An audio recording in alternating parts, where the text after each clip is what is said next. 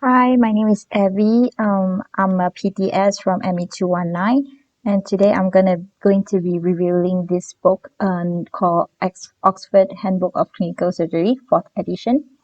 And this book is very useful, but I think it's a bit too advanced for um, current uh, if you're just in the first two and a half year of your medicine. But then it's very useful if you're going towards um how to say specialist uh yeah when you go to a more advanced stage. But it's very useful because the content is actually separated into several surgeries based on the location of the uh, the anatomy.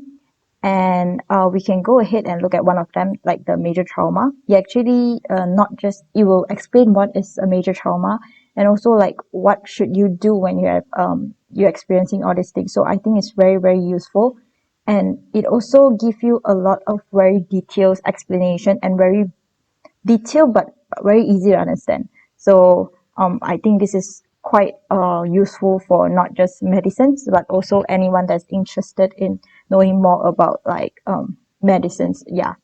So I think this is a very good book.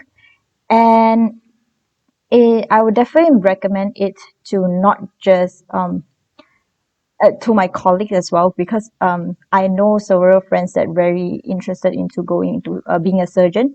And this has all the stuff that you actually need um to understand to know if you want to be a surgeon.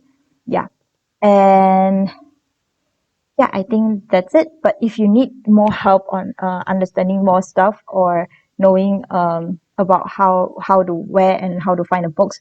Uh yeah please do not hesitate to come find us P_T_S in the library for more reference and help. Yeah thank you so much